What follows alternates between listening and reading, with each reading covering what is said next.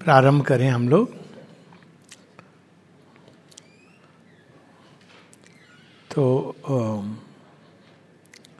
मनुष्य और इवोल्यूशन ये एक चैप्टर था, जिसमें मूल चीज़ श्री अरविंद ये बता रहे हैं कि किसी भी दृष्टि से अगर हम देखें तो यह मानना कि मनुष्य के साथ विकास जो चल रहा है, मट्टी के ढेले से अभी तक वो रुक जाएगा ये अतार्किक भी है, ये तार्किक नहीं है, ये किसी भी दृष्टि से अगर हम देखें, आध्यात्मिक दृष्टि से, वैज्ञानिक दृष्टि से सो ये उस पर खरा नहीं उतरता।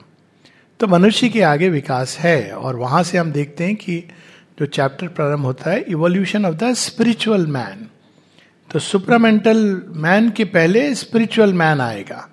आध्यात्मिक जीवन उसके बाद अति मानसिक जीवन। ये एक चीज़ नहीं है। क्योंकि अगर एक चीज़ होती तो दो टर्म शेयरविंद उपयोग में नहीं लाते। अब यहाँ पर वो शुरू में जो एक ऑब्जेक्शन होता है, दो ऑब्जेक्शन एक वैज्ञानिक की दृष्टि से उसको वो कवर करते हैं, क्योंकि अक्सर हम लोग सुनते हैं कि भाई ये स्पिरिचुअल वगैरह स्पिरिचुअल कॉन्शियसनेस ये सब कुछ नहीं है, ये ब्रेन की एक्टिविटी से स्पिरिचुअल एक्सपीरियंसेस होते हैं और इवोल्यूशन हो रहा है। तो शेयरविंद वहाँ स्पष्ट करते हैं कि जो इमीडिएट कंडीशंस हैं, वो कॉज नहीं होती है। बड़ी इंटरेस्टिंग चीज़ है। अब कंडीशंस और कॉज में क्या अंतर है? वो कहते हैं कि मान लो, हम आकाश को देखें और बिजली चमकती है बादलों के आसपास आने से। तो अगर हम ये कहें कि विद्युत ऊर्जा बादलों के परस्पर संघर्षण से जन्म लेती है तो ये गलत होगा। क्योंकि विद्वत पूरे सृष्टि में एटम के अंदर भी वो विद्यमान है। बादलों का आसपास आना, उमड़ना, घुमड़ना, वो कंडीशन पैदा करता है जिससे कि वो प्रकट हो जाती है। तो उसी तरह मन, प्राण, शरीर के अंदर वह दिव्य चेतना विद्यमान है, लेकिन मन एक डेवलपमेंट के बाद ऐसी संभावनाएँ बना देता है कि उसके अंदर से इसका जन्म होता है। इसीलिए वेदिक ऋषि कई बार जब वो सोल की बात करते थे, वो लाइक ए शिशु, वो बच्चे की तरह, क्यों? क्योंकि वो नया नया नवजात शिशु है, नया जन्म ले रहा है। लेकिन ये नहीं कि वो माइंड से जन्म ले रहा है, वो माइंड के द्वारा जन्म ले रहा है। यानी वो चेतना मन को उपयोग करती है माइंड को, बुद्धि को उपयोग करती है बाहर प्रकट होने के लिए। क्योंकि पहले वो विचारों में प्रकट होती है या हृदय के भावों में प्रकट होती है, बस इतना ही है।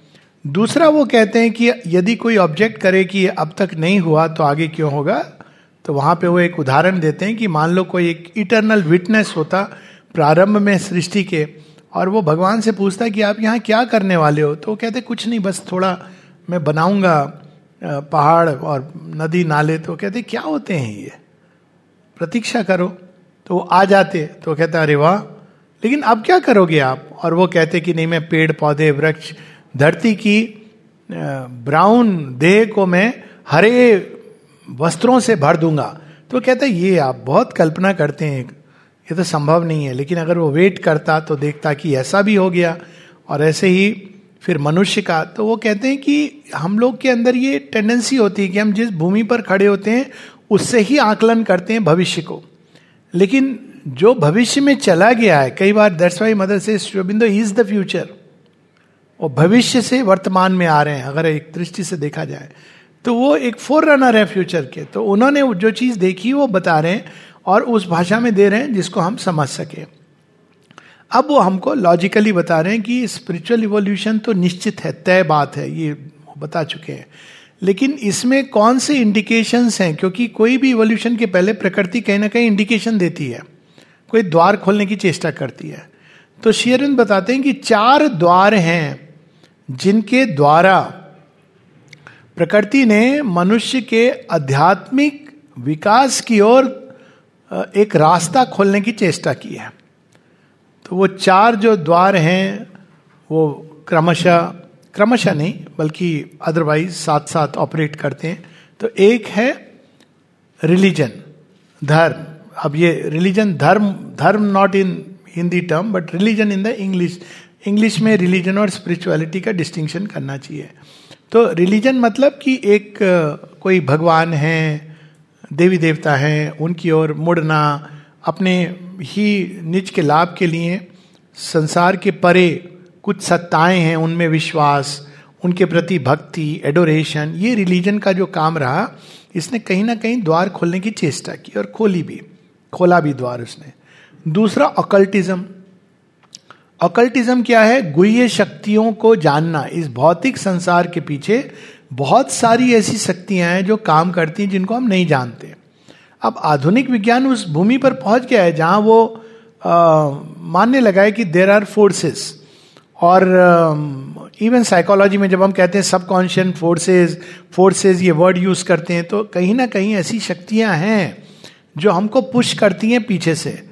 ऑफ़ कोर्स अभी भी हम उनको एक मानवीय परिपेक्ष में समझते हैं, लेकिन कम से कम इस संसार में अकल्टिज्म क्या करती है? उन शक्तियों को जानने का प्रयास करती है। और दो प्रकार के अकल्टिज्म होते हैं, गुह्य विद्या।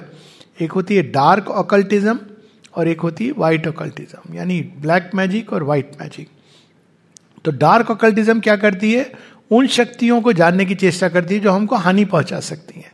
आप जा रहे हैं अच्छे भले, अचानक एक्सीडेंट हो गया। तो ये क्यों हुआ? वैसे तो हम लोग बाहर से फ़िज़िकल एक्सप्लेनेशन देते हैं। लेकिन कई बार ऐसी चीज़ें होती हैं जो हमको हमारी आँखों पे माँ बताती हैं पट्टी डाल देती हैं। और सामने कोई चीज़ आ रही है, हम नहीं देख पाते हैं। पुश कर देती हैं और हम गिर पड़ते हैं। तो ऐसी शक्तियाँ जो संसार में डिसऑर्डर क्रिएट करने के लिए उनका काम ही यही है। असुर, राक्षसी, दैत्य, ये जो हम लोगों ने पढ़ा ऑर्डर ऑफ़ वर्ल्ड्स तो ऐसी शक्तियाँ जो डिसऑर्डर ही करना चाहती हैं।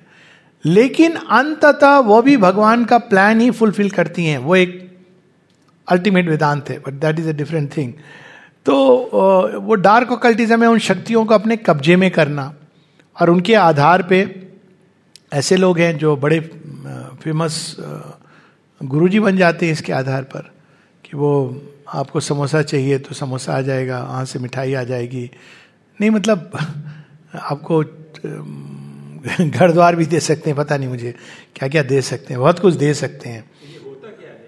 ये होता है? बहुत बहुत सिंपल है बहुत सिंपल है बहुत ही सिंपल है। मैं इसको प्रैक्टिस नहीं करता हूँ ना मैं इसके उसमें गया हूँ पर है बहुत सिंपल इसको समझना। ये कलम है ये कलम किस चीज़ से बना है? अणुओं के संगठन से बना है। तो अगर अणुओं के संगठन को आपके अंदर ये शक्ति आ जाए वो संगठन अणुओं के संगठन को कलम बनाने के बीच में जो फोर्सेस हैं जो इंटरवीन करती हैं, जड़ तत्व को बनाने के लिए ये फोर्सेस इंटरवीन करती हैं। इवन जब मनुष्य तो जड़ तत्व बन जाता है तो खेल रहा है उसके साथ। लेकिन बना उसके पहले देर आर फोर्सेज जो उसको गढ़ती हैं। अब वो आपके हाथ में आ जाएँ। तो आप कोई भी फ़िज़िकल वस्तु बना सकते हैं। जो कैपेबल है वो जान जाएगा कि ये अकल्ट वर्ल्ड से बनाई गई है या ओरिजिनल है। माता जी को एक बार किसी ने रुद्राक्ष दिया था। माता जी ने हाथ में लेते कहा कि ये ये सटल वर्ल्ड से लाया गया है। ये ओरिजिनल वो नहीं है। और उसने कहा हाँ माँ। तब उसने बताया कि ये ऐसे ही प्रकट हुआ था। तो ये, अब ये तो यही तो ब्यूटी अब उसके लिए माँ की चेतना में उठना नहीं नहीं उसमें क्यों हम जाएँ? अब यही काम हम दुकान खोल लें कि हम भाई ओरिजिनल और डुप्लीकेट बताते लेकिन ये संभव है आ, उन चीज़ों को लाना अगर ये फोर्सेस आपके कब्जे में हैं। और ये बड़ी डेंजरस चीज़ होती है। मैं खुद एक अपना अनुभव as a ten year old हमारे घर में एक ऐसे तांत्रिक आए थे। और वो चाय बनाई मम्मी ने और उसमें चीनी नहीं थी। तो हमने चाय पी तो मैंने भी पी सब। तो पिताजी ने कहा, अरे, तुम चीनी डालना भूल गई इसमें। तो उन्होंने कहा, मैंने तो शायद डाली थी, लेकिन हो सकता है भूल गई हो। तो वो जो तांत्रिक थे, उन्होंने सामने सामने उसको पियोर कहा, नहीं नहीं, इसमें तो चीनी है। फिर जब हमने चखा तो सब में चीनी थी। तो मुझे थोड़ा सा ऐसे बच्चा कौतूहल हुआ। तो मैंने उनसे पूछा, ये जादू आप मुझे सिखाएँगे? तो उन्होंने कहा, नहीं बेटा, तुम मत सीखो, तुम किसी और चीज़ के लिए हो। मैं तो इसमें फंस गया हूँ ना। जब अकेले थे वो nobody was there my parents way inside बोले, ये जो मैंने सीखा है ना, ये भूत विद्या है। ये टोल्ड ये भूत विद्या है, पिशाच विद्या होती हैं ये। तो बोले, ये भूत विद्या है और अब ये अगर मैं किसी और को नहीं सिखाऊं तो मुझे मुक्ति नहीं मिलेगी। तो वो चाहते हैं, बोले, मैं ढूंढ रहा हूँ किसी को, लेकिन मैं, तुम नहीं। देख ही कुड मेक आउट कि ये इससे मैं मेडल नहीं कर सकता हूँ। अब मैंने तो खेल खेल में पूछ लिया था तो ये सब सिद्धियाँ इस तरह की होती हैं प्राण जगत की, और बहुत सारी होती हैं ऑकल्टिज्म में। गरिमा, अनिमा लगिमा ये सिद्धियाँ होती हैं एक्चुअल अकल्ट पावर्स होती हैं। शेयरविंद के माता जी ने यूज़ किए इनको फ्रीली लेकिन वो इससे बंधे नहीं थे। और माता जी एक जगह यहाँ तक कहती हैं कि बहुत से मेरेकल हम नहीं करते हैं, क्योंकि वो वाइटल वर्ल्ड की शक्तियों को औचित्य दे देता है। तो उनको यूज़ करके मेरेकल्स करना आई डोंट डू इट क्योंकि वो उन शक्तियों को प्रलोंग करने का अपना राज्य एक औचित्य दे तो वो कहते हैं we don't do any miracle on the vital level though we have the power बहुत रेयरली वो इंटरवीन कर सकते हैं उनसे बट वो मेंटल और सुपरामेंटल स्पिरिचुअल कॉन्शियसनेस के मेरेकल्स करते थे। माता जी ये बताती है। तो anyways there is white tantra also white magic जिसमें आप दुर्गा की शक्ति और ग्रेट गॉड्स का आह्वान करते हैं इसको काटने के लिए। ये सारा जो वो चार्ज करते हैं ऑब्जेक्ट्स ये सब अच्छे ऑब्जेक्ट भी चार्ज करके भेज सकते हैं। बुरे ऑब्जेक्ट भी आप उसको अपने जिसको कहा जाए नेगेटिव फोर्सेस डार्क फोर्सेस से चार्ज करके। तो ये एक द्वार खोला कि there is more than matter ये ऑकल्टिज्म ने किया। लेकिन ऑकल्टिज्म स्पिरिचुअलिटी नहीं है। वो एक द्वार खोल देती है आपका कि अच्छा ऐसा भी होता है, ऐसा भी होता है। हाँ। नहीं, वो हाँ। जय बजरंग बली वो हम लोग करने लगे हैं सबका अच्छा काम कर रहे हैं, उनको करने दीजिए। अब ये बहुत सारे लोग हैं जो बहुत लेवल पे अपने अपने तो हम लोगों को उनसे जब तक मैं तो मानना है, सनातन धर्म को किसी रूप में व्यक्ति कर रहा है इट्स ओके अब यह कि वो हाईएस्ट ट्रुथ नहीं है, वो एक दूसरी चीज़ है, हमको उसमें क्यों पढ़ना? हम यहाँ किसी को जज नहीं कर रहे हैं, केवल ये दिखा रहे हैं कि what is what that's all बाकी हर एक किसी की, यहाँ ये ये कभी शेयरविंद के डिवोटीज ये नहीं करते हैं कि उसको नीचा इसको ऊँचा ये but what is what we should know ताकि हम किसी चीज़ के, उसमें हमें रास्ता अपना क्लियर होना चाहिए कि रास्ते में कौन मिल गया, कहाँ रुक गए, ये we should be clear about that और जहाँ कहीं बहुत ही कालनेमी है, वहाँ आपको बताना है बिकॉज़ वो खतरनाक है। कालनेमी इज़ डेंजरस बिकॉज़ वो राम का नाम लेके बैठा है तो यू हैव टू कॉशन तो इसी प्रकार से तीसरा मार्ग जो खोला है स्पिरिचुअल थॉट इन फिलोसफी अब स्पिरिचुअल थॉट जिसको हम मेटाफिजिक्स के वेदांत, दर्शन, अब दर्शन एक मन के द्वारा एक मार्ग खुलता है। समझने की चेष्टा करता है मन कि भगवान क्या है, क्यों है, ये संसार क्या है तो मन अपने आप को स्ट्रेच करता है। और स्ट्रेच करने की प्रोसेस में वो एक हायर कॉन्शियसनेस में प्रवेश करता है ग्लिम्स करता है। हालाँकि वो ये सब नहीं जानता कि हायर कॉन्शियसनेस लेकिन वो एक उच्चतम ऊँची नॉट उच्चतम बट उच्चतर चेतना कई बार मन को ऊपर खींचती है, उठाती है मोल्ड करती है। तो स्पिरिचुअल थॉट एंड फिलोसफी और चौथा जो द्वार है, जो सबसे डायरेक्ट है, वो है स्पिरिचुअल एक्सपीरियंस एंड रियलाइजेशन तो जो अनुभव होते हैं, आध्यात्मिक अनुभव कि अचानक किसी को भगवान प्रकट हो गए कुछ क्षणों के लिए। कोई ज़रूरी नहीं कि वो भगवान भगवान ही प्रकट हुए। लेकिन वो भी एक द्वार खोलता है कि there is a greater possibility कि भाई हमको तो सच में दर्शन हुए, हनुमान जी की। अच्छी बात है। एक स्पिरिचुअल एक्सपीरियंस है। रियलाइजेशन कई प्रकार के होते हैं। निर्गुण, सगुण, विश्व चेतना परात पर ये सब अपनी अपनी जगह वैलिड हैं। उन्होंने द्वार खोला है मनुष्य के लिए भगवान की ओर। लेकिन ये सबने भगवान का एक पक्ष या एक आंगी दर्शन किया है। जैसे जो इम्पर्सनल निर्गुण ब्रह्म तो वो यही कहते हैं अंत में हाइएस्ट तो निर्गुण ब्रह्म है। और जो मैनिफेस्टेशन की तरफ़ से जाते हैं, सीधा वो सगुण ब्रह्म को टच करते हैं। वो कहते हैं, नहीं, सगुण ब्रह्म ईश्वर।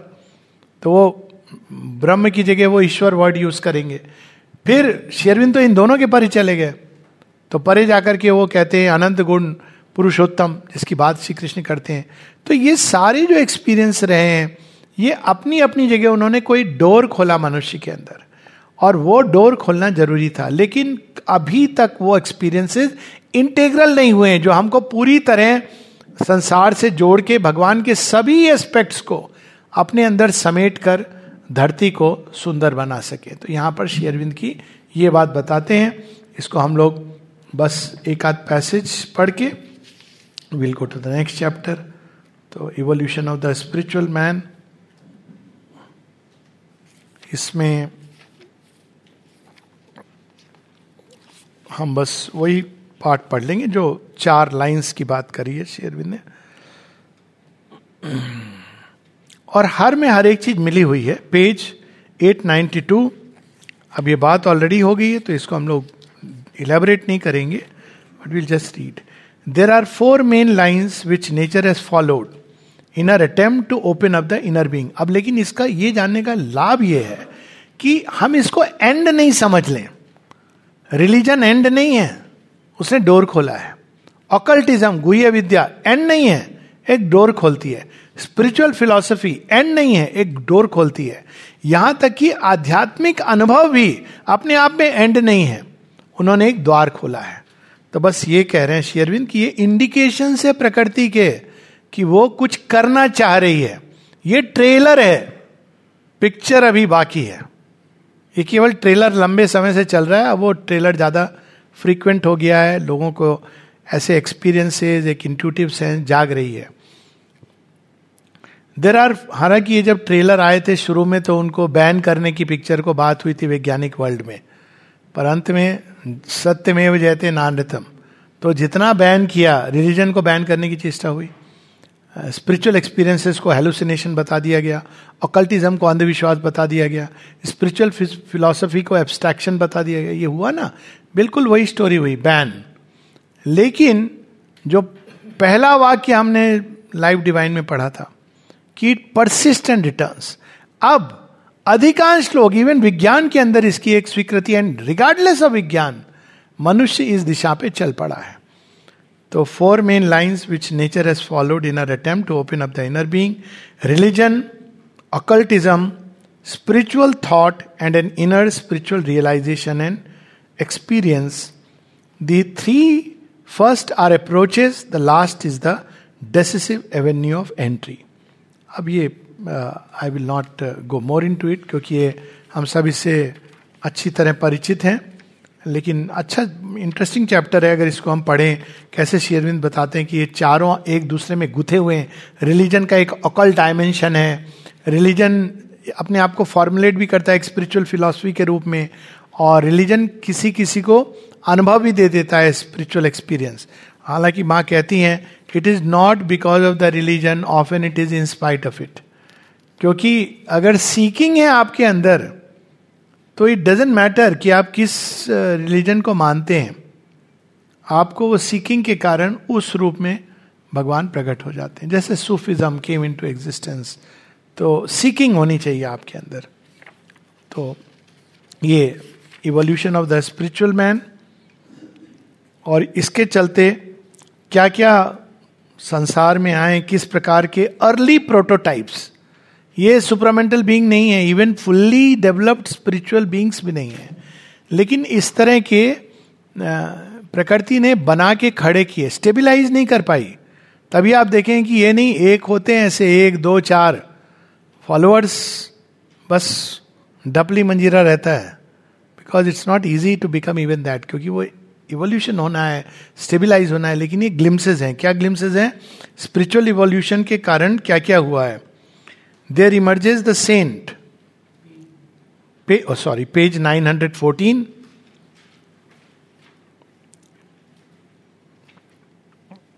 Second line from below, 914.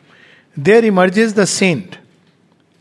ये स्पिरिचुअल फॉर्मेशंस हैं the devotee the spiritual sage the seer the prophet the servant of God the soldier of the spirit संत, भक्त, मुनि, ऋषि भविष्य दृष्टा भगवान का सेवक और जो हीरो वॉरियर है, भगवान के लिए, भगवान का योद्धा, ये अलग अलग फॉर्मेशंस आध्यात्मिक चेतना ने मनुष्य के अंदर से उठाए हैं, प्रकट किए हैं। All these take their stand on one part of the natural being lifted up by spiritual light, power, or ecstasy. The sage and seer live in the spiritual mind. तो स्पिरिचुअल माइंड में वो हम लोग पढ़ेंगे next या next next chapter में वो एक उसमें रहते हैं विजन जहाँ डायरेक्ट है रेवलेशन है संतोष है आध्यात्मिक संतोष Their thought or their vision is governed and molded by an inner or a greater divine light of knowledge. The devotee lives in the spiritual aspiration of the heart. the devotee lives in the spiritual aspiration of the heart, its self offering and its seeking. The saint is moved by the awakened psychic being in the inner heart grown powerful to govern the emotional and vital being अब देखिए पहली बार हम इन सब की definition देख रहे हैं कि साइकिक बीइंग से जो गवर्न कर रहा है अपने जीवन को वो संत है और एक तरह से देखा जाए तो श्रीमद भगवत गीता की कहती है, जो भगवान का नाम ले रहा है, वो कैसा भी हो, हमको उसको संत समान मानना चाहिए। सेज कौन है, जो हायर माइंड में रह रहा है? ऋषि कौन है, जो हायर माइंड के ऊपर इल्यूमिंड और इंट्यूटिव माइंड में चला गया है? तो ये सब वो बाद में हम सबको बताते हैं कि एक गॉड गिवन वर्क और mission the service of some divine power idea और आइडियल। इसी में आती है भगवान की विभूतियाँ जो भगवान का काम करती हैं। द लास्ट और highest emergence is the liberated man, who has realise the self and spirit within him.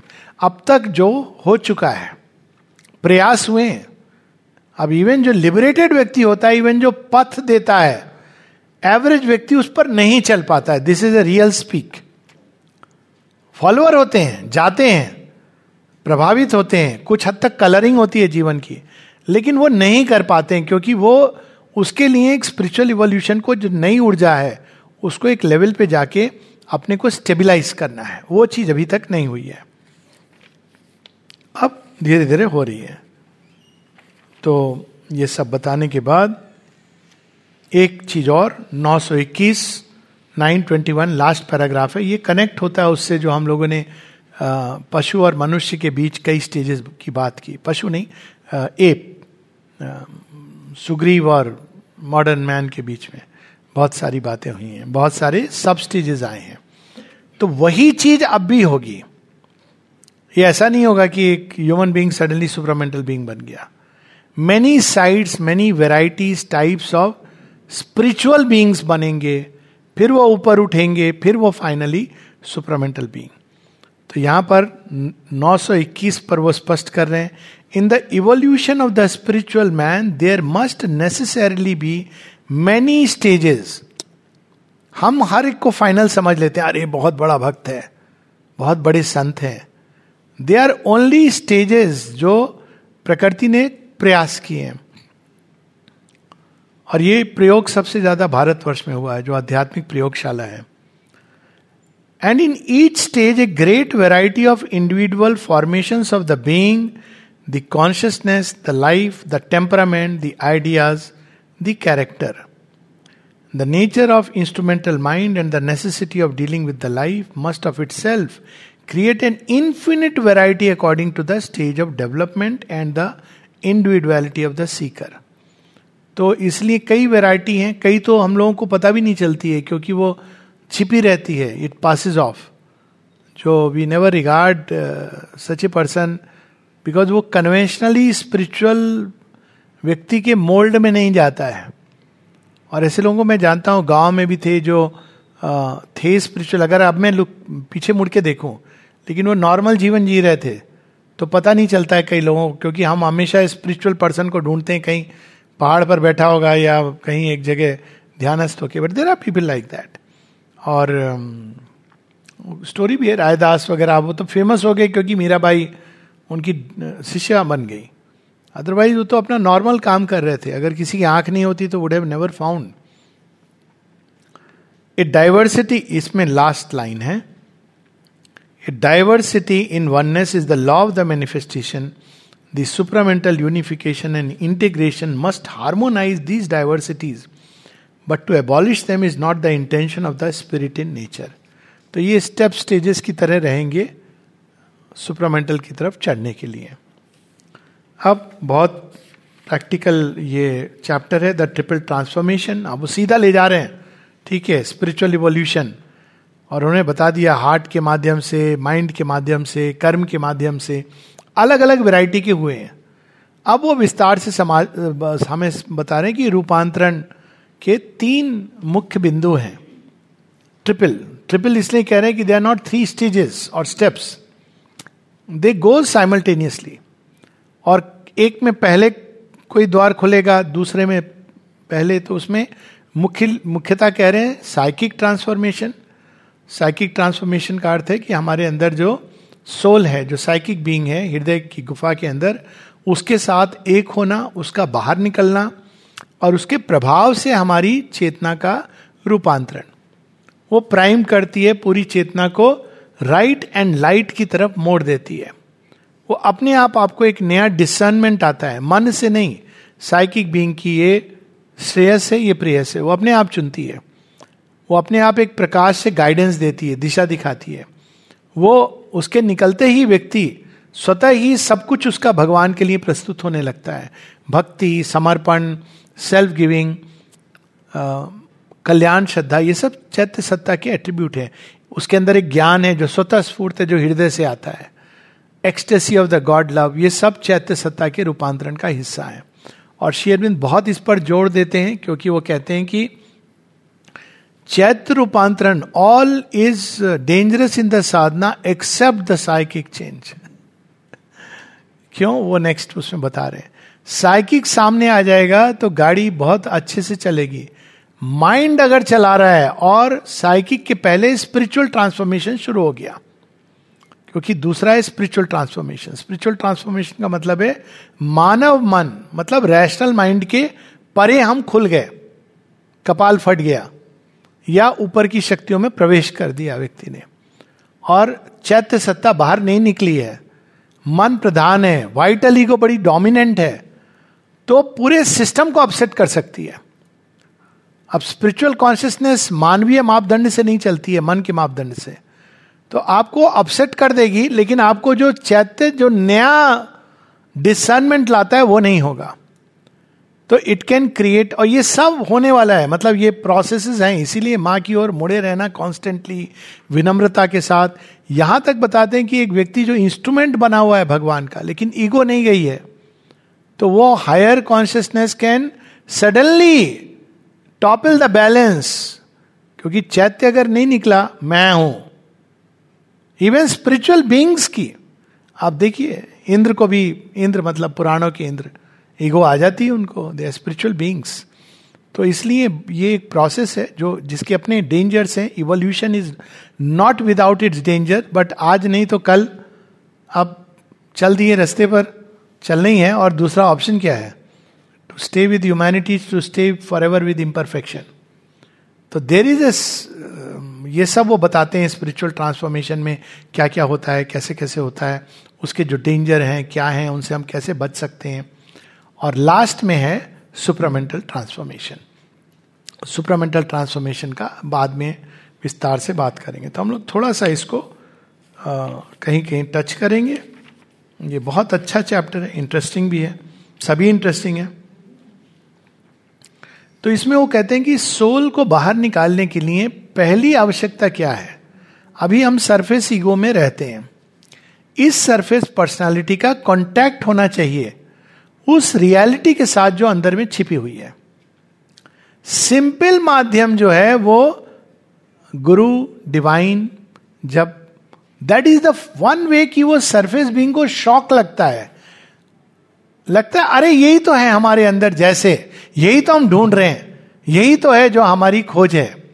नहीं तो सरफेस बींग को तो पता भी नहीं चलता है कि what God means what divine means तो ये पहली चीज़ है page six nine thirty four पर। नाइन थर्टी फोर पर ये a first condition of the soul's complete emergence is a direct contact in the surface being with the spiritual reality और इसके लिए तीन उपाय बताते हैं शेयरविंद जो हम लोग करने। बेसिकली इट इज़ भक्ति, कर्म, ज्ञान। ये this is the triple path पर यहाँ पे वो एक फिलोसफिकल पॉइंट ऑफ़ व्यू से लिख रहे हैं। तो 934 पे second paragraph that means last paragraph the soul may attempt to achieve this contact mainly through the thinking mind as intermediary in instrument अब उसमें क्या होता है ना माइंड धीरे धीरे develops into the mind of a sage मुनि की तरह उसका मन डेवलप होने लगता है, विकसित होने लगता है। ये नेक्स्ट पेज पे बताते हैं। 935 लेकिन समस्या क्या होती है? The mind develops into the mind of the sage at first the high mental thinker then the spiritual sage who has gone beyond the abstraction of thought to the beginnings of a direct experience फिर क्या होता है? मन शांत हो जाता है और इम्पर्सनल हो जाता है। यहाँ समस्या होती है। वो इम्पर्सनैलिटी इतनी अद्भुत है कि उसके आगे माइंड को अब जाना रास्ता नहीं मिलता है। कि उपनिषद में वो है ना कि इंद्र ही cannot find till the divine mother shows the way तो impersonal mind tranquil mind calm mind उसमें एस्पिरेशन डीपर एस्पिरेशन का जलना कठिन होता है। इसीलिए 936 936 पैराग्राफ प्रारंभ हो रहा है। A second approach made by the soul to the direct contact is through the heart this is its own more close and rapid way because its occult seat is there भक्ति, समर्पण, ये ज़्यादा आसान है रैपिड है, क्योंकि जो soul है इस इमोशनल सेंटर के ठीक पीछे है। तो यहाँ पर वो शेयरविंद भक्ति को बेटर और स्विफ्टर बता रहे just behind in the heart centre in close contact with the emotional being और वो क्या रूप लेती? इट इज़ थ्रू कुछ लाइन नीचे it is through a love and adoration of the all beautiful and all blissful the all good the true the spiritual reality of love that the approach is made even आप किसी एक part को पकड़ से love प्रेम क्या है? और प्रेम के गॉड तक आप पहुँच गए। तो even through that you can discover this approach through adoration adoration भगवान की भक्ति, उनके, उनकी पूजा, अर्चना। This approach through adoration can get its full power and impetus only when the mind goes beyond impersonality to the awareness of a supreme personal being अगर mind लेकिन impersonality में रुका रहा तो उसको पूरी शक्ति नहीं मिल पाती है। लेकिन यदि माइंड ने भी स्वीकार कर लिया कि इम्पर्सनैलिटी के परे there is the divine being तब वो चीज़ पूरी फोर्स के साथ प्रकट होती है ब्लॉसम करती है।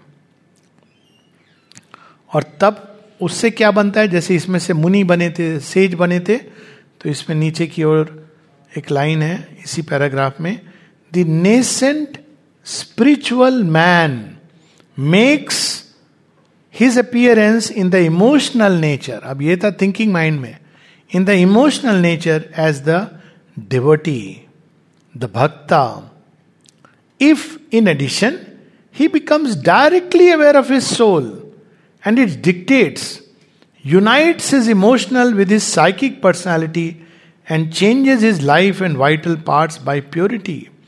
God ecstasy, the love of God and men and all creatures into a thing of spiritual beauty, full of divine light and good, he develops into the saint. तो वो सेज और ये सेंट ये दूसरा route लेने से फिर तीसरा सेंट को मुनि सेंट पता नहीं, संत और सियर ऋषि। हम लोग पढ़ते ना, ऋषि, मुनि, फिर योगी जो यूनाइट कर जाता है।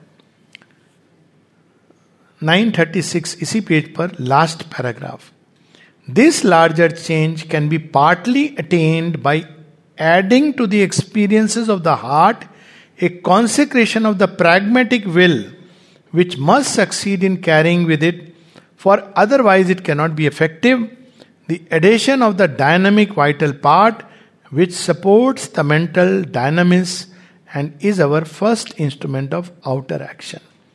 तो अब इसका क्या अर्थ हुआ? प्रैक्टिकल चीज़ों में। माँ की भक्ति। श्री अरविंद माता जी ने क्या कहा है? उसको जानने के लिए थिंकिंग माइंड का एक खींचना, उसके लिए तो बड़ा सरल उपाय बना दिया है उन्होंने। रीड श्री अरविंदो, अपने आप थिंकिंग माइंड उठता चला जाएगा। ये प्रभाव होता है। लाइव डिवाइन का तो एकदम it can knock you into silence और तीसरा, माँ की सेवा। हम लोग प्रैक्टिकल की बात करें क्योंकि वो consecration of the vital dynamic parts भगवान की सेवा। जिसके पास ये तीनों उपाय हैं पेज नाइन थर्टी सेवन लगभग पेज के बीच में a combination of all these three approaches the approach of the mind the approach of the will the approach of the heart शरीर ये नहीं कह रहे कि एक ही चीज़ को लेकर के चलो कि केवल तुम भक्ति कर रहे हो या केवल हम सेवा कर रहे हैं, लेकिन कुछ जानने की चेष्टा नहीं करेंगे। All the three the approach of the will the approach of the heart creates a spiritual और psychic condition of the surface being and nature in which there is a larger and more complex openness to the psychic light within us and to the spiritual self और the ईश्वर तो ये बड़ा एकदम clarity के साथ उन्होंने ये चीज़ स्पष्ट कर दी है। फिर उसके बाद वो पेज 938 पर वो जब हायर कॉन्शियसनेस के डोर खोलते हैं तो उसके अपने जो डेंजर्स हैं, खासकर जो डेंजर्स हैं, दो चीज़ों से डेंजर आते हैं माता जी ने इसको बताया, यहाँ पर भी इस चीज़ को। एक perverted sexual impulse exaggerated sexual impulse और दूसरा जो डेंजर वो और भी ज़्यादा डेंजरस है, वो है एम्बिशन महत्वाकांक्षा. ये बड़ी खतरनाक घातक चीज़ है। और शेयरविन नौ सौ उनचालीस पर इसको बार बार स्मरण करा रहे हैं। यहाँ पर वो इगोइज्म की बात कर रहे हैं। If there is too much egoism in the nature of the seeker मैं हूँ साधक। मैं ही साधना कर रहा हूँ, बाकी सब तो तुच्छ, साधारण मनुष्य। मैं योगी हूँ, मैं भगवान का भक्त हूँ। रावण को देखिए होगी थी, यही हो, मैं भगवान का भक्त हूँ। मैं आश्रम में रह रहा हूँ, किसी भी प्रगीत की any it can develop in any which way तो if there is that or a strong passion or an excessive ambition passion से कोई काम इसलिए माँ कहती है मेरी सेवा भी थोड़ा डिसइंटरेस्टेड होके करो। और एम्बिशन मेरा नाम हो। किसका काम नहीं होता? क्यों? भक्ति से प्रेम से नहीं होता काम। माँ पूरे दिन बच्चे के लिए जागती है उसमें कौन सा पैशन होता है? प्रेम होता है। सो so, अब वो फिर वो लाइफ अलग लाइफ है पैशन एम्बिशन खासकर। एम्बिशन मेरा नाम हो मेरे कार्ड पे ये भी लोग रिकॉग्नाइज करें। कई लोग तो पता नहीं I mean I don't know how but ashram का तो कोई सिंबल नहीं है। शेरिन सोसाइटी का सिंबल लगा के वहाँ भी एक सॉरी uh, पर वो अपना यहाँ के चेयरमैन है या वहाँ के पता नहीं क्या है। ये सब डेंजरस है, ये इसकी ज़रूरत नहीं है। यदि आपको, के अंदर कोई सत्य है तो वो प्रकट होगा। वो भगवान प्रकट करेंगे और आपको रिकॉग्निशन की क्या ज़रूरत है? मतलब रिकॉग्निशन तो भगवान की ज़रूरत है, संसार जाने उनको। आप हो कौन? लेकिन ये सारी चीज़ें जो एक इगोइज्म उस, कई चीज़ें होती हैं। मेरी ये, मेरा वो, मैंने इतनी किताबें लिखी है। पूछने आते हैं लोग शब्दा में। मेरी वाली किताब की बिक्री कैसे हो रही? कितनी हो रही है? मुझसे किसी ने कहा वाई डोंट यू एवर आज मैंने कहा मेरी है ही नहीं मुझे अभी तक नहीं समझ आया कैसे ये लिखी गई? तो मैंने छपने की भी कोई चेष्टा नहीं की हो गई चीज़ अपने आप हो गई। सो so, लेकिन ये होती बड़ी स्ट्रांग टेंडेंसी इगोइज्म एम्बिशन कहाँ कहाँ से आता है? वैनिटी अरे दूसरे कहते हैं आप महान हो वहाँ तक ठीक है। आपने मानना शुरू कर दिया मैं महान हूँ। अरे ह्यूमन ओपिनियन की कोई वैल्यू है? लेकिन आपने अगर ये समझना शुरू कर दिया तो खतरनाक है। Vanity or other dominating weakness or an obscurity of the mind or a vacillating will or a weakness of the life force or an unsteadiness in it or want of balance he is likely to be seized on through these deficiency and to be frustrated or to deviate misled from the true way of the inner life and seeking into false paths. अपने ही नाम को फिर बढ़ाने में भगवान का नाम लेके शुरू किया था। भगवान के नाम का आनंद गाने के लिए, लेकिन फिर बस अपने नाम के पीछे लग गए। Or to be left wandering about in an intermediate chaos of experiences जिसकी बात हुई and fail to find his way out into the true realisations और वो कहते हैं these perils were well known to a past spiritual experience ये ये कोई नई चीज़ नहीं है। इसीलिए भगवान के प्रति, माँ के प्रति संपूर्ण समर्पण, एक अति विनम्रता विनम्रता में कोई ये नहीं कि हम बहुत विनम्र है, भगवान के सामने, लोगों के सामने नहीं। हम तो कुछ नहीं है, भगवान सब जानते हैं। ये कुछ नहीं का भी इसको हो रहा है, देखो मैं कितना विनम्र विनम्र हूँ। ये सेफ्टी के लिए ज़रूरी है। नहीं तो हानि के लिए, ये स्वास्थ्य के लिए हानिकारक है। तो ये सब वो बताते हैं। तो इसमें बताते हैं, एक चीज़ जो सेफ़ रखती है to learn to separate the Purusha from the Prakriti witness बनना, ये हेल्प करता है हमको देख लेने में कि ये घोड़ा जो है ना, ये अब दूसरे ड्राइव पर चला गया है। तो इसको रोको। ये अब अपने एम्बिशन में लग गया है, इसको कम करो। जहाँ भी ये प्रवृत्ति, मेरा नाम, मेरा हो तो ये यहाँ पे बहुत केयरफुल होना है और ये इतनी अंधी कर देती है मनुष्य को। आई हैव सीन पीपल वो एकदम ब्लाइंड हो जाते हैं। उनको लगता है, नहीं नहीं, ये हमारा थोड़ी है। दे डोंट रियलाइज़ कि वो they are being driven by these forces Patal Lok की तरफ़। लेकिन आप नहीं समझा सकते हैं। तो छोड़ दीजिए, पर खुद सतर्क रहिए, सचेत रहिए। कई बार हम लोग दूसरों की गलतियों से सीखते हैं। वो भी गुरु, गुरुजन हैं। और इसमें यह नहीं कि किसी को क्रिटिसाइज करना है। नो लीव द पर्सन ये भगवान ले जा रहे हैं, सबको सिखाएँगे। पर स्वयं को हम लोगों को सतर्क रहना। और इसीलिए शेरविंद कहते हैं कि एक लंबा पीरियड प्योरिफिकेशन का ज़रूरी है। क्योंकि प्योरिफिकेशन से हम नहीं गुजरते हैं अगर तो ये एक्सपीरियंस हम लोगों को अपसेट कर सकते हैं कंप्लीटली कई लोग कहते हैं, भगवान मिला नहीं मिला नहीं। अरे, उन पर छोड़ दो ना, कब उनको दिखाना है, क्या दिखाना है? उनको पता है हम तैयार हैं कि नहीं? क्या पता दिख गए तो हम इसी का ढिंडोरा पीटना, उसी में हम अस्थिर हो जाएँ। तो इसलिए leave it all to him हम लोगों का काम है सेवा, समर्पण, त्याग, यज्ञ, ये हमको करना चाहिए। भक्ति, ज्ञान अर्जन खुल करके। बाकी उनके ऊपर छोड़ देना चाहिए। तो ये सारा वो बताते हैं और इससे क्या क्या डेवलप होता है। कि धीरे धीरे वो लिड जो एक शेरविंद का पत्र है lid above the mind and a veil behind the heart यही दो चीज़ें जो हम लोगों को भगवान से दूर रखती हैं। तो क्या करना चाहिए? In the mind silence the lid thins and vanishes तो टू प्रैक्टिस क्वाइट्यूड मतलब व्यर्थ की बातों में गॉसिप करना और मतलब ठीक है, आप भगवान की चर्चा हो रही वो एक बात है। लेकिन just to engage in gossip व्यर्थ की चीज़ों में मन को लगाना, उसको शांत जितना हम करेंगे तो लिड अपने आप वो खुल जाता है, वो थिन हो जाता है। क्योंकि वो हमारे थॉट्स ही उसको स्ट्रांग बना रहे ओपिनियंस व्यू पॉइंट्स जब हम शांत रहते हैं तो वो खुल जाता है। और दूसरा in the mind silence the lid thins and vanishes and love and devotion rend the veil भगवान के प्रति भक्ति, सेवा, उससे ये पीछे वाला वेल भी खुल जाता है। तो ये बड़ी सिंपल है, योग इट्स नॉट सो डिफ़िकल्ट लेकिन बस ये है कि ईगो और एम्बिशन से जितना सतर्क रहे आदमी, उतना अच्छा है। और इसके बाद पेज सात सौ नौ सौ छियालीस नाइन फोर्टी सिक्स इस पर वो इस योग का जो एक यूनिक मूवमेंट है, उसकी बात करते हैं।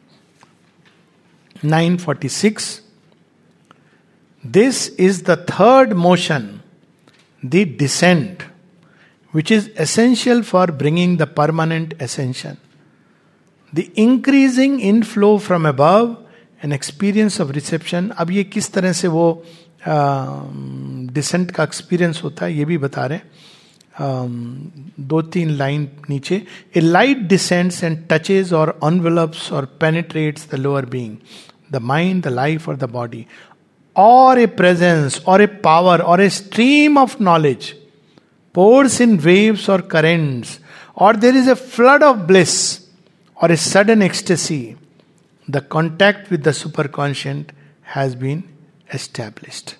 कभी कभी एकदम जैसे वेव्स पास कर रही हैं ऊपर से नीचे ए थ्रिल एन एक्सटेसी या एक पावर का आभास होता है जो हम जानते हैं कि हमारी नहीं है or a personality which is not our own presence divine presence का अचानक आभास होता है तो ये सारे अनुभव हैं जो डिसेंट जिसकी हम लोग बात सुनते हैं। और finally it is only the supermind which can finally give the last touches तो ये साइको स्पिरिचुअल ट्रांसफॉर्मेशन की बात हो गई और सुपरामेंटल ट्रांसफॉर्मेशन का इसमें हिंट देते हैं शेयरविंद ये चैप्टर और पढ़ लेंगे, फिर हम लोग लास्ट टू चैप्टर्स दोपहर के लिए रखेंगे। The ascent toward super mind एक इसमें प्रोविज़न है कि क्योंकि ये उस समय की बात है जब सुपर माइंड मैनिफेस्ट नहीं कर रहा था अर्थ में। ये शेयरविंद ने लिखा है बहुत पहले लिखा है सुपरामेंटल मैनिफेस्टेशन के बाद माँ से किसी ने पूछा कि माँ क्या आ, ये सारे स्टेप्स पे हमको चढ़ के जाना होगा? Mind human mind rational mind human mind से rational mind and below human mind के तीन लेयर्स है रैशनल माइंड उसके नीचे वाइटल माइंड जो प्राण से जुड़ा हुआ है एंड फ़िज़िकल माइंड जो सेंसेस से जुड़ा है। तो उसके ऊपर जो लेयर्स हैं, उसमें एक एक करके चढ़ के जाना होगा। Now that the supermind is there तो माँ ने कहा हु टोल्ड यू सो तो बताते इस चैप्टर को कोट करके कि कहते नहीं, उस समय सुपरामेंटल मैनिफेस्टेशन नहीं हुआ था। अब आप कोई एक विधि फिक्स नहीं कर सकते हो बिकॉज़ ये तो फ्री इन्फिनिट वो काम कर रहा है। लेकिन फिर भी ये जान लेना ज़रूरी है। तो मुख्यतः चार लेवल्स हैं जो इंटरवीन करते हैं ह्यूमन माइंड और सुपर माइंड के बीच में। और इन चारों लेवल्स को स्पिरिचुअल माइंड कहा गया। ट्रेडिशनल योग में इसी को स्पिरिचुअल कहा गया। So this is spiritual spiritual व्यक्ति है। स्पिरिचुअल कॉन्शियसनेस है। हायर कॉन्शियसनेस लेकिन सुपर माइंड इन चारों के परे है। तो उसमें से क्या क्या है? हायर माइंड एक डेलाइट की तरह है। हायर माइंड के अंदर एक हायर थॉट अपने आप बनता है। रैशनल माइंड को क्या करना पड़ता है? बड़ा सोच के अच्छा ऐसा करना है, ऐसा करूँगा, वैसा करूँगा। अब मान लो रैशनल माइंड को कोई एक टॉक देनी है तो प्रिपेयर करेगा, बोर्ड सामने रखेगा, one, two, three, four, slide show बनाएगा। हायर माइंड के लिए ज़रूरी नहीं है। हायर माइंड के अंदर वो जो स्पिरिचुअल कॉन्शियसनेस है, हायर कॉन्शियसनेस है इवन सुपर माइंड वो एक थॉट के रूप में अपने आप को प्रेजेंट कर देगा। तो कितना आसान है ना मतलब it makes life so simple yes rational mind तार्किक मन या बौद्धिक, अगर आप कहना चाहें, उसका जो हाइएस्ट सेंस है, तार्किक और बौद्धिक मन तो उसके पर एक उच्च मन। नहीं यूज़ किसने का नहीं करो। यूज़ करो to go up use it to climb up not use misuse और राइट यूज़ तो यूज़ नहीं करने को तो कोई नहीं कह रहा है, पर यूज़ करो राइटली नहीं, अभी इंट्यूटिव माइंड अभी will talk about it what is intuitive mind intuitive mind is not जो हम लोग नॉर्मली बहुत सारी स्यूडो इंस्पिरेशन स्यूडो इंटीमेशन आते हैं. Will just talk about it तो हायर माइंड है, उच्च मन पहला चरण है, जहाँ एक हायर थॉट के रूप में वो सुपरामेंटल फॉर्म करता है, एक नए प्लास्टिक थॉट्स जैसे अब हम देखते हैं कि लोग कहना चाहते हैं कि न्यू एजुकेशन तो न्यू एजुकेशन कैसी होनी चाहिए? पता नहीं है आपको। आपने कहीं पढ़ा नहीं है, लेकिन सुपर माइंड हायर माइंड में उसको थॉट फॉर्म लेकर के क्रिस्टलाइज करना शुरू कर देगा। ये कहीं से पढ़ा लिखा नहीं है बट वो ऑटोमेटिकली प्रोसेस है, वो अंदर में जो एक हायर ट्रूथ है, वो अपने आप को एक्सप्रेस कर रहा है। और हर बार वो नए ढंग से करेगा। क्योंकि वो सुपर माइंड की यही ब्यूटी है, नित नूतन। फिर हायर माइंड के परे इल्यूमेंट माइंड। इल्यूमेंट माइंड में क्या है? अब it is not the mind of thought, higher thought, but it is become the mind जो प्रकाश युक्त है। तो बाद में शेयरविंद ने एक वर्ड यूज़ किया, माइंड ऑफ़ लाइट। आई इसमें अभी नहीं आया will not talk about it, but will touch upon it later. तो वो जो इल्यूमिन माइंड है उसमें सीधा वो हर चीज़ को, जिसको जानना है, वो एक, उसके अंदर एक आंतरिक प्रकाश है, जो उसके इंटेलिजेंस को एक क्लैरिटी और ब्रिलियंस देता है। ये ऋषियों की उसमें हम सुनते हैं। एक ब्रिलियंस देता है इंटेलेक्ट को। और उसके कारण एक ट्रेमेंडस क्लैरिटी होती है। वो क्लैरिटी कम्युनिकेट भी हो सकती है। डायरेक्टली कम्युनिकेट हो सकती है। तो लोगों को लगेगा कि ये ब्रिलियंस कहाँ से ये वो इल्यूमिन माइंड के अंदर जो प्रकाश है। तो हम लोग कहते हैं, ये प्रकाश कौन सा प्रकाश है? श्री अरविंद कहते हैं, प्रकाश मूलतः स्पिरिचुअल है, लेकिन वो फ़िज़िकल वर्ल्ड में फ़िज़िकल लाइट के रूप में मैनिफेस्ट करता है। ये आधार है सृष्टि का। तो प्रकाश युक्त मन, अगर हम कहना चाहें इल्यूमिन माइंड को। अब थर्ड लेवल जो इंट्यूटिव माइंड है, वहाँ चार फैकल्टी जागृत होती है। तो वहाँ पे हम देखते हैं कि सेंसरी लेवल पे चार फैकल्टी कौन सी है उसकी? ट्रूथ विजन ट्रूथ विजन का अर्थ ये नहीं कि हर समय आप सामने में कोई विजन देख रहे हैं, घटना देख रहे हैं। ट्रूथ विजन का मतलब है कि आपकी दृष्टि दृष्टि is not just physical sight वो रेवेलेटरी हो गई। कोई चीज़ है, वो अपना सत्य सामने उद्घाटित कर देती है। इंट्यूटिव माइंड में वो रिवील कर देती है कि ये इसका सीक्रेट ट्रूथ है। ट्रूथ ऑडिशन इंस्पिरेशन आप सत्य को एक इंस्पिरेशन की नदी की तरह जो ऋषि बात करते थे, सप्त सिंधु इंट्यूटिव माइंड तक उठते थे वो लोग। एसेंट होती थी कॉन्शियसनेस की। अब जब स्वामी विवेकानंद ने सात दिन या प्रारंभ में तो जो उनका शिकागो लेक्चर है, जो भी एक घंटे, जो भी है तो ये नहीं उन्होंने कि मैं क्या बोलूँगा, सात दिन अगले जो उन्होंने बात की तो वो एक इंस्पिरेशन की रिवर्स सारे जो सप्त नदियाँ जो पोर करती हैं, अपने आप, वो एक स्वतः स्फूर्त ज्ञान है। और वो प्रकट होता है। तो उसकी इंटूटिव माइंड की दूसरी फैकल्टी होती है inspiration intuitive mind is not कि अरे मुझे पता चल गया कल क्या होने वाला है। वो वो एक clear voice clear audience telepathy है। वो प्राण जगत की चीज़ है। इंट्यूटिव माइंड की तीसरी फैकल्टी है ट्रूथ सीजिंग आप इमीडिएटली कोई चीज़ को truth seizing is very interesting touch तो आप ग्रेस्प कर लेते हो उसकी सिग्निफिकेंस कुछ आपने पढ़ा, कुछ देखा, उसका जो रियल मीनिंग है रियल सेंस है, आप इमीडिएटली उसको ग्रेस्प कर लेते हो। और इसी के साथ में वो फिर it leads us to a direct experience of truth and also right action क्योंकि आपको जब ये चीज़ें पता होती हैं तो इंट्यूटिव माइंड आपको क्या करना है, उस चीज़ का डायरेक्ट दिशा दे देता है और वो चीज़ आपसे करवा लेता है। तो ये इंट्यूटिव माइंड के लेवल पर, अब इसके आगे अगर जाना है तो चेतना को कॉस्मिक कॉन्शियसनेस में प्रवेश करना होगा। ओवर माइंड पर आप ये, अब तक ये वर्टिकल जा रहा है। लेकिन इंडिविजुअल कॉन्शियसनेस बिना अपने आप को विश्व विराट हुए ओवर माइंड में प्रवेश नहीं कर सकती है। Overmind is the plane of the original gods कोई भी गॉड एक सीमा में सीमित नहीं होते हैं। सारी सृष्टि में कार्यरत हैं। तो ओवर माइंड में जब हम प्रवेश करते हैं, तब ये सारे experiences one self in all and all in the one self ये अनुभव के रूप में प्रकट होने लगते हैं। और एक एक चीज़ के आधार पर, मान लो ओवर माइंड के लेवल पर आपने एक प्रिंसिपल को उठा लिया लव तो उस प्रेम के आधार पर आप पूरी सृष्टि को समझ लोगे। न्याय तो न्याय के आधार पर पूरी सृष्टि को because each is a god तो ओवर माइंड की जो कॉन्शियसनेस है, वो ग्लोबली काम करती है। वो सारी सृष्टि में उस एक सत्य को प्रकट होता देख लेगी। जैसे कि बात हो रही थी कुछ समय पहले कि अगर कोई बोले, लोग कहते हैं भगवान प्यार करता है तो उसके साथ ऐसा हुआ। आप देखोगे कि उसमें भगवान का प्रेम था जो उस व्यक्ति को इस द्वार से ले जा रहा है। वो एक प्रिंसिपल के आधार पर सारी सृष्टि को समझ सकता है। वो पत्थर के अंदर भगवान के प्यार को ढूंढ लेगा। क्यों? क्योंकि वो ओवर माइंड है। वो जानता है। वो ह्यूमन प्रेम, जिसको हम प्रेम कहते हैं, वैसे नहीं समझता है। उस आनंद को पीड़ा में भी वो देख लेता है कि it is a preparation for a higher rapture तो ओवर माइंड का जो थॉट है विजन है, वो समग्र दृष्टि है। वो सारी चीज़ों को फॉर एग्ज़ाम्पल अभी की मैं आपको बता रहा हूँ, कई लोग ये चिंता कर रहे हैं कि इस्लामिक वर्ल्ड का क्या होगा, लोग प्रेडिक्शन कर रहे हैं एस्ट्रोलॉजी के हिसाब से, इसके हिसाब से, उसके हिसाब से। Over mind can tell you कि it is going to be destroyed this is the way overmind functions उसको कोई ज़रूरत नहीं है आपको लॉजिक देने की। वो कालखंड भी बता देगा कब होने, कितने देर में होने वाला है। क्योंकि उसके अंदर वो क्षमता है, वो वहाँ बैठ के सैटेलाइट इमेज से देख रहा है।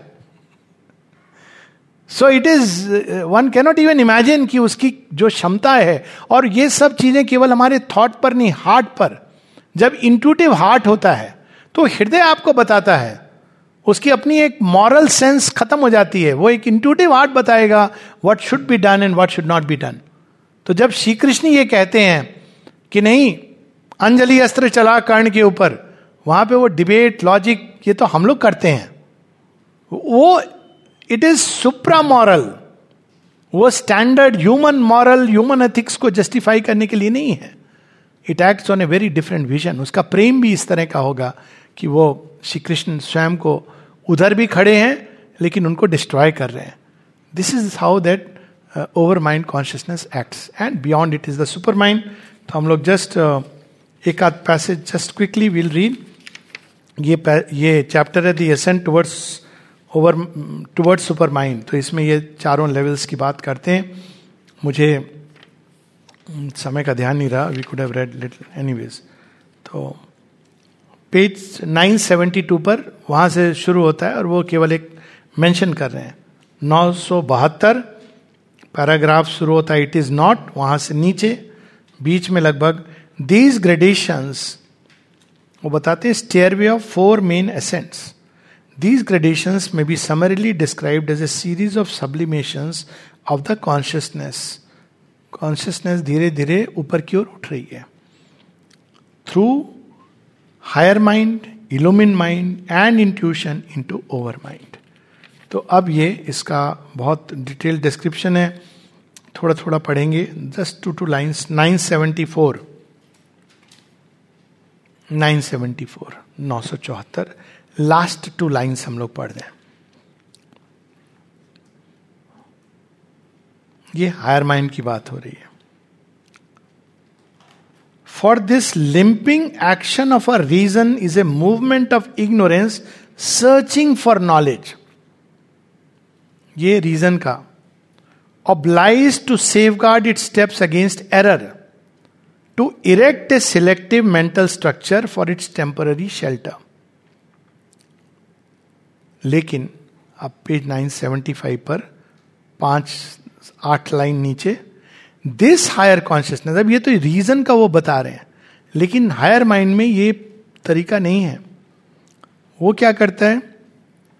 ओके फिफ्थ लाइन फ्रॉम अब there is not here either that other way of our mind at its keenest and swiftest a rapid hazardous divination and insight a play of the searchlight of intelligence probing into the little known or the known this higher consciousness is a knowledge formulating itself on a basis of self existent all awareness and manifesting some part of its harmony of it significance is put into thought form तो वो ऐसा नहीं कि mind struggle कर रहा है knowledge के लिए। नॉलेज इज़ देयर वो फॉर्म कर रही है। उसको पता है कि क्या कहना है, कहलवाना है। क्या लिखवाना है? तो ऑटोमेटिकली वो थॉट स्ट्रक्चर बना के मैनिफेस्ट कर रही है। तो ये हायर माइंड है। फिर अब एक हम लोग इल्यूमिन माइंड की बात बताते हैं।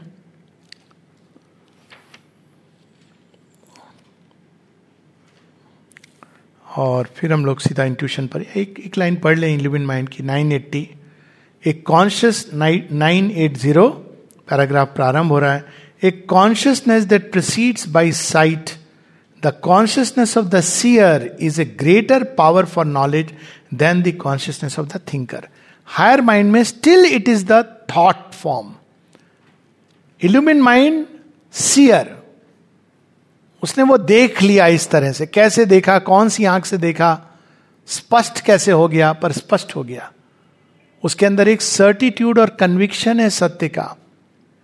और वो प्रकट होगा। It will it will be seen over a period of time अब श्री अरविंद ने ये सब चीज़ें बहुत एक्सपेरिमेंट करके लिखी हैं। वो उनकी रिकॉर्ड ऑफ़ योगा है। कहते हैं कि लोगों को लगता है कि यूँ ही, और वो कहते हैं कि कोई मूर्ख ही होगा जो केवल विचारों पर ये सारा कुछ डेवलप करेगा।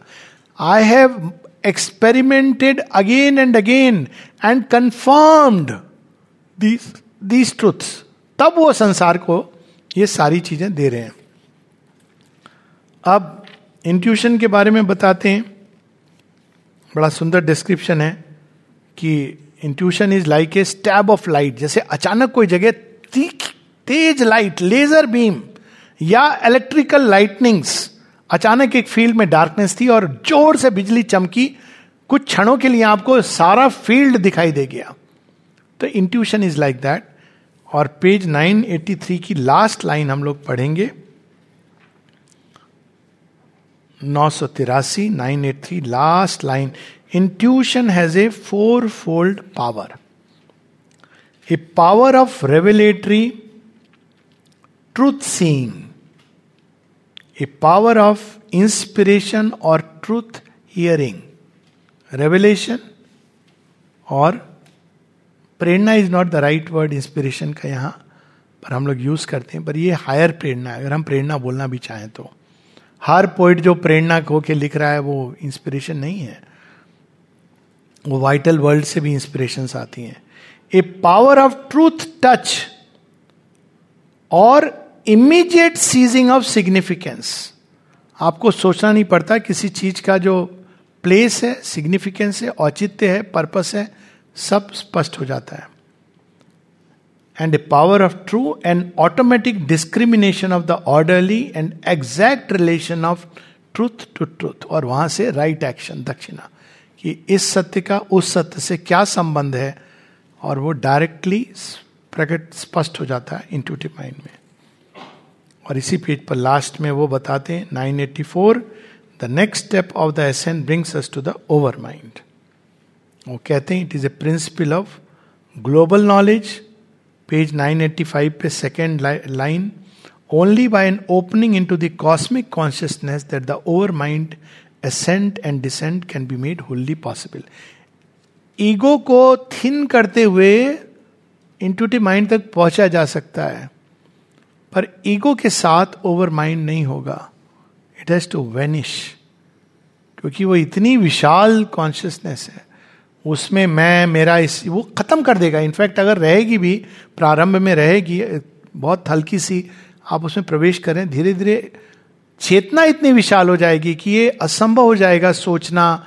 आ, कहना तो दूर की बात है कि मैं ये हूँ अजीब सा लगेगा। क्योंकि आप सारे विश्व के अंदर वो देख रहे हैं भगवान के प्रकटन को। तो ये बता रहे हैं और साथ में एक बड़ी इंटरेस्टिंग चीज़ बता रहे हैं।